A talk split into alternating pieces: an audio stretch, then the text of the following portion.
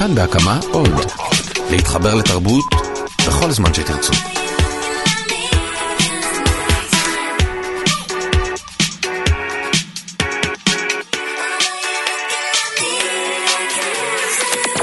אנחנו רוצים לפתוח את הפרק הזה בפרידה, פרידה משושנה שפירו, אישה שפתחה את העונה הראשונה של גרלס בציטוט המדהים, לא ראית סקס והעיר זה כמו לא להיות בפייסבוק, ואמרה, he's a product manager which is great because I love product. והיא גם אמרה, I'm the least virgin virgin ever. ותגידו שלום לאליה גרינפלד. היי היי.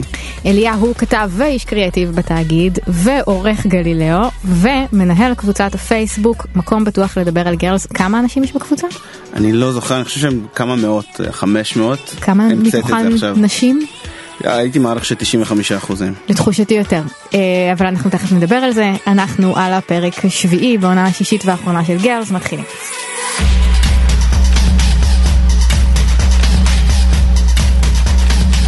אליה בוא נשים דברים על השולחן. שימי. אתה גבר. זה נכון. מה הקטע? אני שמח ששמת לב, כי אני עובד הרבה על, הדמ... על הדמות הזאת. למה אני אוהב גרלס? אני לא יודע, אני לא יודע למה זה מוזר שאני אוהב גרלס. כאילו... אבל ממש אוהב כאילו. כן, אני אגיד לך, אני לא צופה בהרבה טלוויזיה. Mm-hmm. בעיקר זה ומשחקי הכס, mm-hmm. שזה הפכים, וגרלס זה הסדרה הכי קרובה למציאות שיש בטלוויזיה בעיניי. עדיין. העונה הזאת היא קצת פחות, אבל הדברים שהדמויות עוברות שם, אני יכול... אה, אה, אלה דברים שבאמת קורים, הקונפליקטים נראים לי מאוד מאוד מציאותיים, וכשהסדרה הזאת רק התחילה, אני הייתי סטודנט, ומאוד יכולתי להתחבר לדבר הזה. Mm-hmm. אה, וככל שאני התבגרתי גם הבנות שם התבגרו והמשכתי להיות אה, מחובר לדברים שהן עוברות. הבעיה שלי זה לא האובססיה שלי לגר, הבעיה שלי אובססיה לפייסבוק, שזו בעיה אחרת לגמרי. ואני הייתי חווה את הסדרה הזאת ואז מרגיש מחסום, זאת אומרת שאין לי מי לתקשר לגבי זה. אז אם אני כותב על זה סטטוס זה חופר לכולם, יש לי הרבה חברים, לא מעניין אותם. אז פתחתי קבוצה, אני וחברתי הטובה ליטל לנינג. Mm-hmm. ובשביל ששם נוכל אה, לדבר על, ה, על הסדרה מקום בטוח לשיחה על Girls שזה אמ, וזה תפס והצטרפו יותר ויותר אנשים ואחרי כל ומה שאנחנו עושים זה אחרי כל פרק אנחנו מעלים אה, פוסט שואלים מה חשבתם על הפרק ומתפתחות אה, שיחות מאוד מאוד מעניינות. כן ממש יש שם חפירות עמוקות לתוך הנפש וניתוחים ו... שמים לב לכל הפרטים הכי קטנים. כן כי זה זה, זה ממש קהילה כזאת. נכון וזה סוג של עכשיו טיפה פחות כי יש כבר המון המון אנשים אז אני מרגיש שאנשים פחות מתבטאים בחופשיות אבל כמה עונות אחורה אה, שאנשים לא עכשיו התחילו לחפש אנשים באמת אה, הסדרה הזאת בעצם כתם רורשך אה, מישהו יכול לראות פרידה ומישהו יכול לראות דייט ראשון mm-hmm. ואז להתחבר לדבר הזה ולהגיד איך, איך הוא חווה את זה ואיך הדייטים הראשונים שלא נראים וזה באמת הפ, הפכה שם שיחה מאוד מאוד מעניינת הקונטקסט הוא נשי נכון כי זה סדרה נשים. אבל זה גם מאוד מאוד אנושי ולזה אני התחברתי. כשהתחלתי את הפודקאסט הזה נדרתי שאני לעולם לא אשאל את השאלה הזאת והנה אני הולכת לנדור לשבור את הנדר. אם היית אחת מהבנות מגרדס מי היית? מי הייתי רוצה להיות או מי באמת מי הייתי? היית? זאת ש... מי אתה מגרלס? זאת שאלה, קודם כל זאת שאלה מצוינת, לא צריכה להתבייש על השאלה הזאת, זה אחלה שאלה. אני חושב שהייתי הנה, כי היא מספיק נירוטית וחלשה חזקה, וכל שאר הדמויות כך נראה הן פחות מורכבות ויותר קיצוניות אני זה קצת uh, תשובה מתחמקת. זאת אומרת אני לא רואה את עצמי קיצוני כמו ג'סה או לא יודע נבון כמו שושנה או כל הדברים האחרים. תשובה אמיצה. תודה. אז בפרק הזה... רגע, חיפשת בן? אולי הייתי צריך להגיד בן? רציתי לראות, לא, שאלתי מי אתה מהבנות מגרלס, אבל, נכון. אבל היית יכול להתחכם. אה, אז בפרק הזה שבו שושנה לא מופיעה ו... שזיכרונה, לא, לא ברור מה יקרה, איתנו. כאילו איך, איך יסגרו את הקצוות איתה. יש שם סצנה ממש יפה, שמרני הולכת ל... איך אומרים את זה? פורן שופ. פורן שופ, לבית אבות, שזה מקום שקיים רק בספרים ובסרטים. בחיים לא ראיתי כזה אני טוען שזה באמת. קיים במציאות. איפה? יש איפה? איזה זה דימוי של משהו שקיים אני חושב. יש, יש דבר כזה. אין לי מושג, זה דבר שבאמת קיים באשדוד. רק בספרים ובסרטים מבחינתי, אני לא, לא, לא, אני, אני מכיר הזה. מודעות של קונה זהב ומשקל. אז מרני הולכת לשם אמ, ועושה סצנה יפה כזאת כאילו היא כזה רוז מהטיטניק כזה באה ומורידה את השרשרת שאימא שלה העבירה לה בירושה ואז אומרים לה שזה מתכת זולה שאין בה כלום ואחר כך היא מורידה את העגילים שלה עם היהלומים שהיא קיבלה מתנה מאבא שלה וזה פשוט רגע מדהים זה ממש סצנה יפהפייה בעיניי הוא, הוא אה, שורט את היהלום הזה ו, ורואה שזה זכוכית. למה זה מדהים בעינייך? קודם כל זה סצנה כאילו אה, אה, מין אגדתית ודרמטית שפשוט שמים אותה בתוך המציאות והיא נופלת ומתרסקת וזה טריק אה, טרנטינוי כזה שאני, שלינה דנם עושה הרבה ואני אני אוהבת שהיא עושה את זה זה אחד הדברים שהופכים את הסדרה ל... מה שהיא נכנסת לתוך קלישאה במציאות. ואז פתאום אין כן, שם את הקלישאה? כן, היא לוקחת, היא לוקחת קלישאה ו, ושמה אותה בתוך, אה, כמו קפיץ שמותחים אותו כאילו פתאום בתוך החיים והכל משתבש.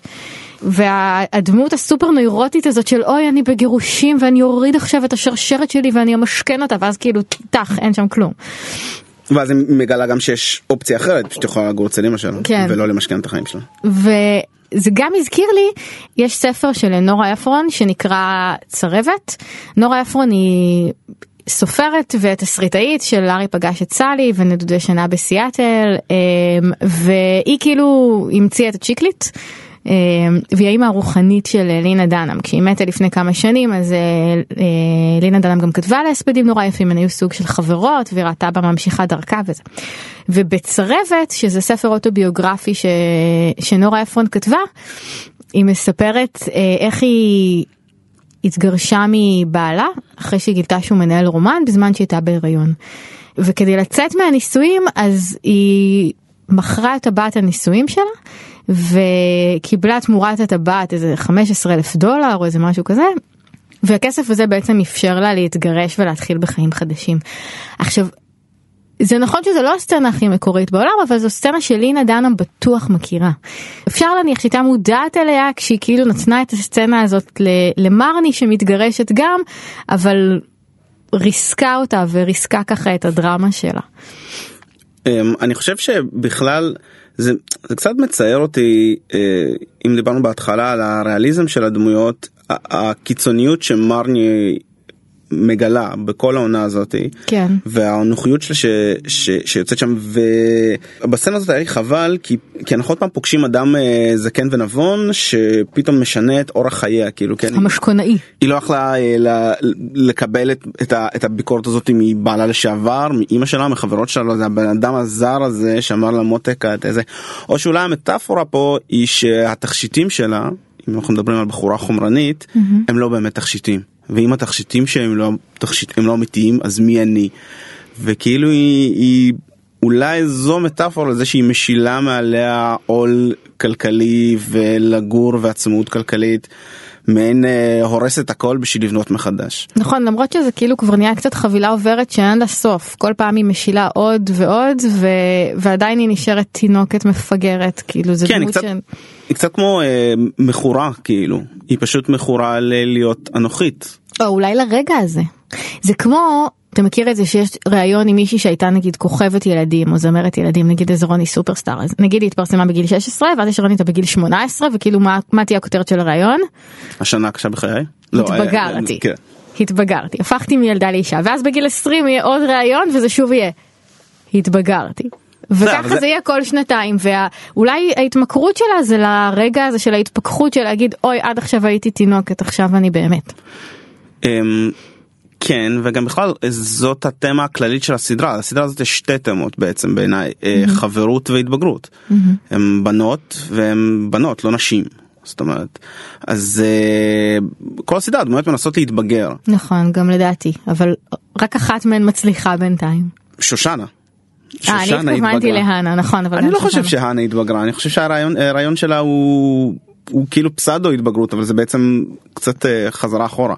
אבל כשזה נוגע למרני היא כאילו מאבדת עכשיו באמת את כל הנכסים שלה. היא מאבדת את הקריירה שלה את החלום שלה את הזוגיות שלה את הדירה שלה את, ה, את החפצים הכי יקרים לה. אה, פה היא מנסה לבנות את עצמה. מהנקודה הזאת אולי תוכל לבנות את עצמה לבן אדם אמיתי שהוא לא מזויף. שאין לו אה, זוגיות שלא נכונה, שאין לה קריירה שהיא לא, ש, שהיא לא תלויה בה, שאין לה אה, אפילו תכשיטים מזויפים. גם אה, ראיתי רעיון עם לנה דנן שהיא אמרה שהיא כתבה אה, את הליריקס של המילים של, אה, של מרני שיהיו כמה שיותר קלישאתיים וגרועים. זאת אומרת כשהיא שרה את זה היא שרה רק דברים איומים, אני נורא לא, אוהבת היא את שרה המוזיקה יפה שלה. אבל המילים שהיא מביעה הם מאוד מאוד קלישאתיות של אהבה של זאת אומרת ובכלל אני מרגיש שקצת אה, אולי כגבר אבל אני מרגיש ש, שזה כל הבוז שיש ללנה דנהאם כלפי נשים יפות שטחיות ואנוכיות היא כאילו שמה את זה בדמות הזאת. יש שם משהו אישי בתיעוב לדמות הזאת, כן. היא רוצה שיכאב לה היא רוצה להוריד אותה למטה. אני מרגיש. אתה חושב שלמרני יהיה בסוף איזה, איזה, יש לה שלושה פרקים. לעשות איזה, עוד איזה תהליך, להספיק איזה משהו. דווקא בהקשר של אה, משחקי הכס כששואלים את אה, ג'ורג' אר אר מרטין מה יהיה הסוף של משחקי הכס תמיד יש לו ציטוט אחד אם אתה חושב שיהיה סוף טוב כנראה שלא הקשבת. כאילו אז מושלם. יהיה איזה משהו משהו משהו פתוח אני מניח. הפרק הזה הוא מבחינתי הזדמנות אה, ללכת קצת אחורה ולדבר על דמות שפספסתי עד עכשיו על אלייז'ה. אמרתי לפני שני פרקים שזה דמות שאני פשוט מנוכרת אליה ושאני לא מתחברת אליה והיה את הקטע הזה שהנה אומרת לו ש... שהיא בהיריון והוא אומר לה את היא אימא נוראית. למה את מרגישה שאת מנוכרת אליו? ואז לא יודעת לא אף פעם לא התחברתי ואף פעם לא הבנתי כאילו למה למה הדמות הזאת ממשיכה להופיע ו... ואז אחרי שהוא אומר לה שהיא אימא נוראית אז גם אמרתי והנה היא גם גם הנה עכשיו מבינה שהוא סתם ו... וזהו. ואחרי הפרק הזה קיבלתי אס.אם.אס מחבר ממש טוב שלי שכתב לי צליל פודקאסט נהדר והכל אני מקשיב וזה אבל ממש פספסתי עם אלייז'ה. ומה שהוא אמר זה שאלייז'ה מגיב ככה כי בתור גיי זה באמת נורא נורא מפחיד שפתאום כל החברים שלך יתברגנו ויעשו ילדים ואתה תישאר לבד.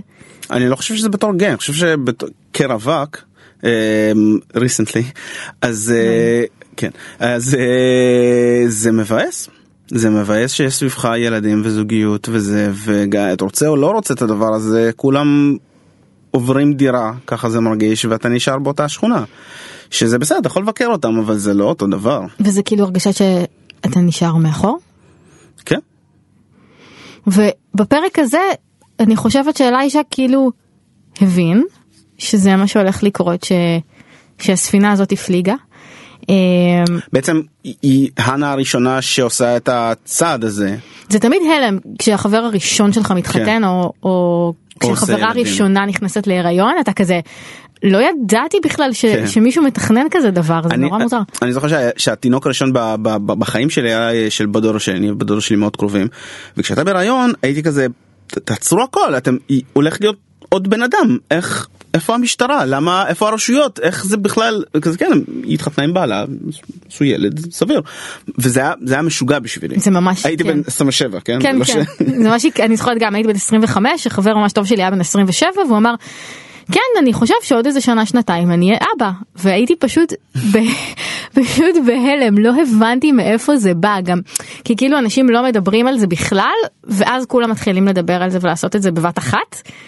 וזה יש עמית הרשקוביץ שגם תהיה פה באחד הפרקים הבאים אני זוכרת שהיא צייצה על זה מסתבר שכולם רצו להתחתן כל הזמן הזה ולא אמרו כלום משהו בתחושה הזאת ואליי שבאמת פתאום כאילו בעקבות הדבר הזה הולך לאודישן שזה כאילו אני חושבת אם אנחנו מדברים על התבגרות אז יש איזה רגע כזה שאתה מבין ש... או שאתה תעשה את זה או שזה לא יקרה. וזה כאילו נורא בנאלי אבל לוקח לפעמים כמה שנים להבין את זה. יכול להיות יכול להיות זה גם זה גם קורה ברגעים של מוות וגם ברגעים של לידה שזה בעצם הרגעים הכי חזקים שבן אדם יכול לחוות לדעתי. וכן וגם היה בפרק הקודם שהיה את הזנב של זה שפתאום הוא הרגיש את, ה, את הטעם של זה והוא אומר שהוא הולך על זה. שהוא משחק עם הזבנית הזאת והוא כן. משחק מדהים הוא משחק כל כך יפה שם הוא ליאונרדו דקפריו שם זה נהדר. כן. אגב מרני נתקלנו את זה נתקלנו בזה אצל מרני כשראי שאל אותה מה את רוצה להיות. Mm-hmm.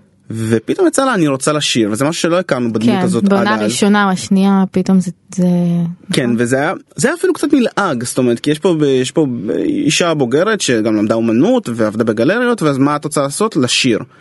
והייתה הרמת גבה כזאתי אבל אבל וואלה זה מה שהיא רצה לעשות והיא הלכה עם זה והיא מקצה בחור שחיזק בה את התחושות האלה אחר כך זה השתבש אבל זאת אומרת היא יצאה למסע הזה היא נסעה היא עלתה על הרכבת הזאתי. והלאג'י הוא הפוך הוא כל הזמן אומר שהוא uh, בתיאטרון והוא למד משחק והוא עשה זה ועשה זה אבל הוא אף פעם לא לא שם את הקלפים על זה זאת אומרת לא לא שם את השיטונים שלו על זה. זה משהו שאתה מכיר? אני חושב אני כן קצת מכיר את זה כי אני כל החיים שלי הייתי אה, סוג של אומנויות הבמה כתיבה הפקה דברים של אה, אה, תרבות mm-hmm. בגדול וזה נורא מפחיד זאת אומרת אני כאילו החלום שלי זה לגור בחולון ולעבוד כמהנדס אבל זה לא אני כאילו אני לא יכול כאילו לעשות אתה לא את זה. תהיה מאושר ככה. כן כנראה אני זוכר שפעם הייתי בהרצאה של אה, חנוך דאום וזה קצת מביך להגיד שההשראה שלי היה חנוך דאום אבל מה למה? כן הוא בחור לא הוא. הוא אחלה הוא היה הרצאה אינטימית היינו כזה 30 אנשים הוא לא זה, זה כנס. והוא סיפר על כל מיני אנשים שכולם קראו להם משוגעים אבל הם הצליחו. ואז אני הרמתי את היד ואמרתי לו כן אבל מה עם כל האנשים האלה שאמרו להם שהם משוגעים והם באמת משוגעים איך אני יודע שאני זה שכולם קוראים לו משוגע אבל הוא יצליח. אז הוא אמר לי אתה יודע אני לא יודע אם תצליח אבל איך אתה יכול לחיות אם לא תנסה כאילו איך, איך תחיה. זה מה ששאל אותי וזה היה באמת אה, כן זאת אומרת זה אני וזה קשה לעשות קפיצה הזאתי. זאת אומרת האודישנים ולקבל לא ולהיות זמר ולהיות אה, גם אנחנו מה שאנחנו עושים הכותבים ויוצרים תוכן זה מאוד מאוד קשה.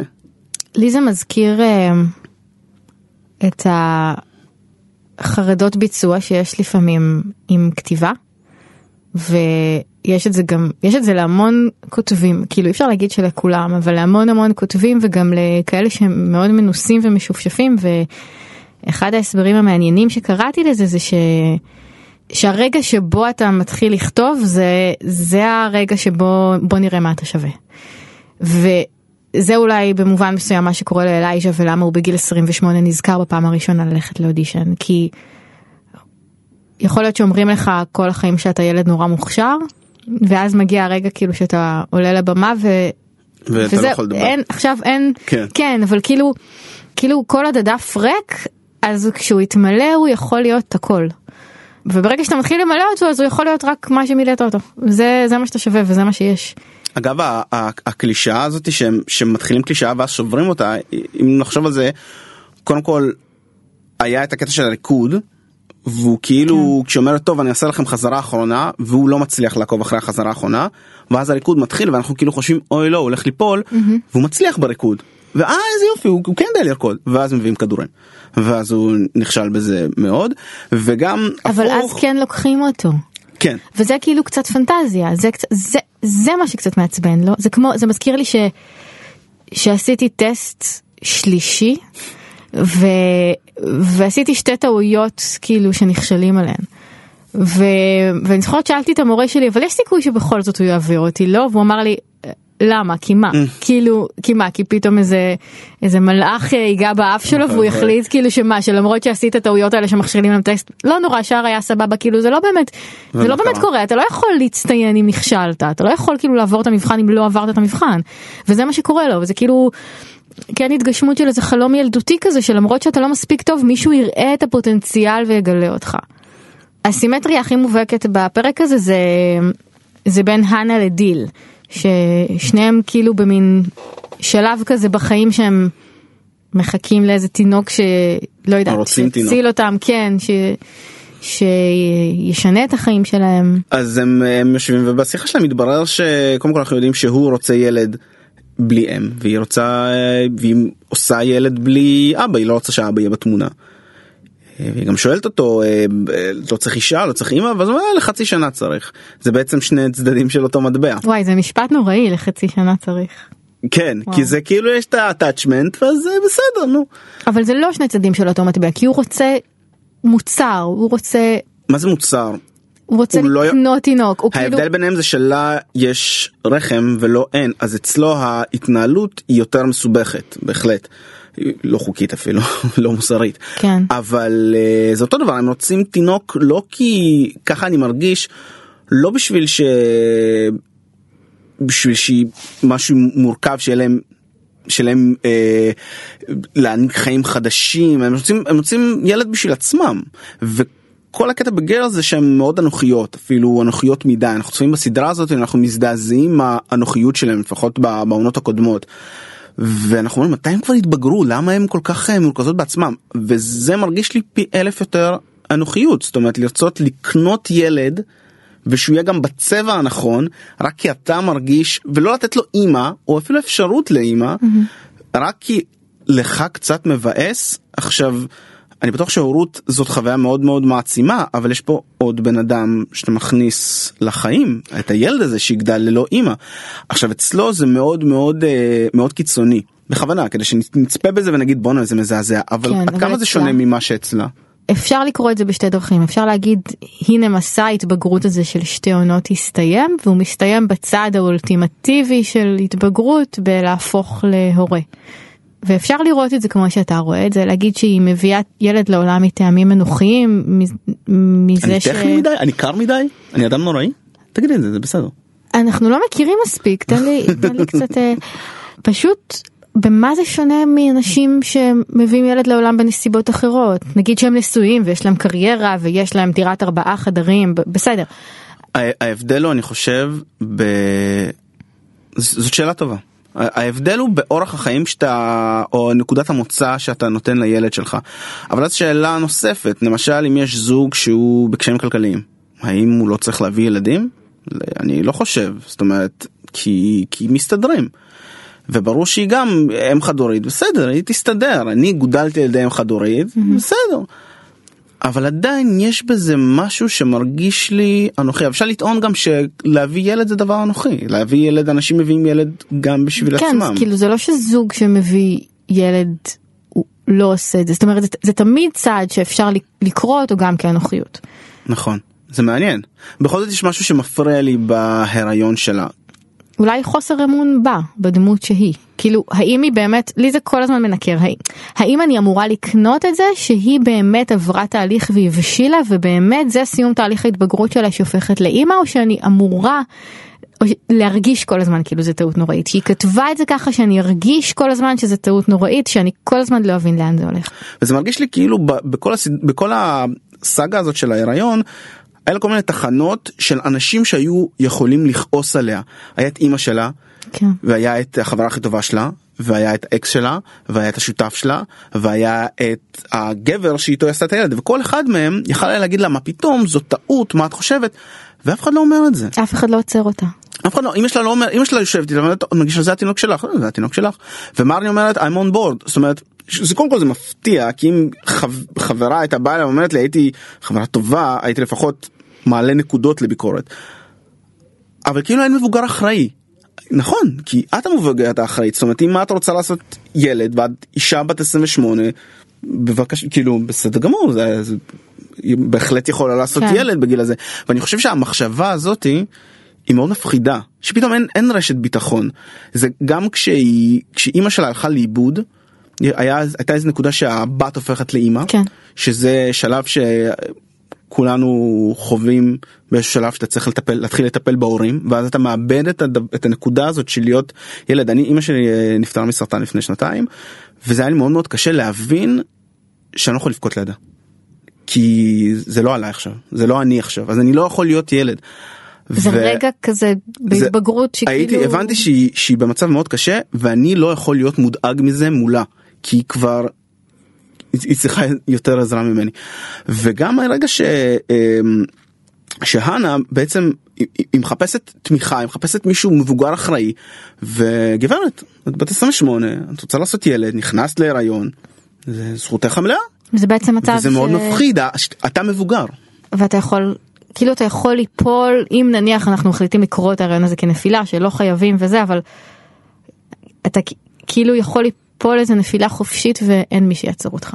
כן כי אתה אף אחד לא יגיד לך זה חלק מה... מללכת על זה, זה כאילו להבדיל זה גם עליי זאת אומרת הנה בבקשה לך בוא נראה מה אתה שווה אבל זה ה stakes הם לא כל כך גבוהים אם הוא ייכשל כשחקן תיאטרון אז הוא למצוא במקצוע אחר. אם אתה נכשל כהורה, זאת אומרת זה משהו שהוא די אחד הדברים אם לא הדבר הכי משמעותי בחיים של בן אדם. אז פתאום היא מבינה שאין מבוגר אחרי הגבר לא הוא לא, הוא לא יעמוד בדרכה הוא גם לא רוצה לקחת חלק וגם השותף ואף אחד לא עומד בדרכה יושבת במרפאה ויש ארבע זוגות שם זוג נשים ושלוש זוגות הטרוסקסואלים גבר ואישה אבל הנקודה היא שכולם בזוג והיא היחידה שיושבת לבד. ואני חושב ש... פתאום מתחיל ליפול אסימון שזה קורה אגב היא אמרה לדיל שהיא לקראת החודש השלישי וזה בדקתי באינטרנט לפני שההקלטה יכול להיות שאני טועה אה, אבל זה בדיוק הגבול שבו אתה עוד יכול לעשות הפלה חוקית. אני חושבת גם. ובכל מקרה זה יותר מסובך. כבר, אה, כן זה יותר מסובך אחר כך זה כבר גובל בפלילים ויש ילד וכולי. אגב זה גם הגבול שבו מספרים לאנשים כאילו היא נכון. מסתובבת ומספרת את זה לכל העולם שרוב הנשים בשלב הזה לא אני יודעת שחברות שלי בהיריון כשהן לא מדברות איתי שלושה חודשים ואז הן נורא רוצות להיפגש. או זה או פתאום לא שותות אלכוהול בקטע מוזר כן, ומאוד מאוד מתעקשות על לא לשבת במעשנים לא לא לא אני זה מאוד מזיק.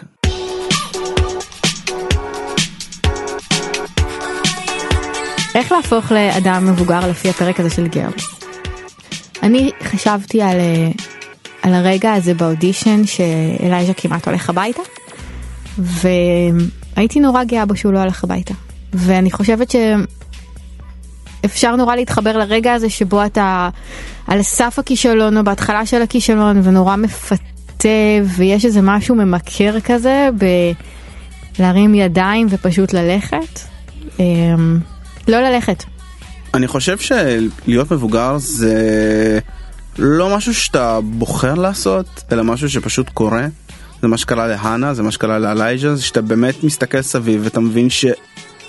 the buck stops here, כמו שאומרים בארצות הברית, אתה, לא, אתה זה שעושה את הדבר הזה. ואני חושב שזה, זה כל מיני רגעים כאלה שאתה, שאתה מבין שאתה זה שעושה את זה, שאין לך תירוצים ואין לך מישהו אחר, וזה קצת חוזר למרני, שהמשכונאי, משכנאי אמר לה, אמ, את מתרצת, זאת אומרת את מאשימה את כולם חוץ מאת עצמך, לא, את צריכה להאשים את עצמך. צריכה, אני זה שעושה את הדבר, אני זה שנכנס אלינו, אני זה שהולך. טוב, נשארו שלושה פרקים לעונה האחרונה של גרל. אני מאוד אתגעגע, אז יפה. נכפה עליך.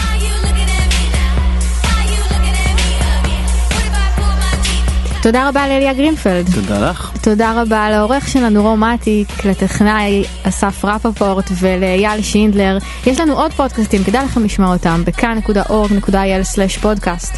אנחנו נהיה פה שבוע הבא, תודה רבה, ביי.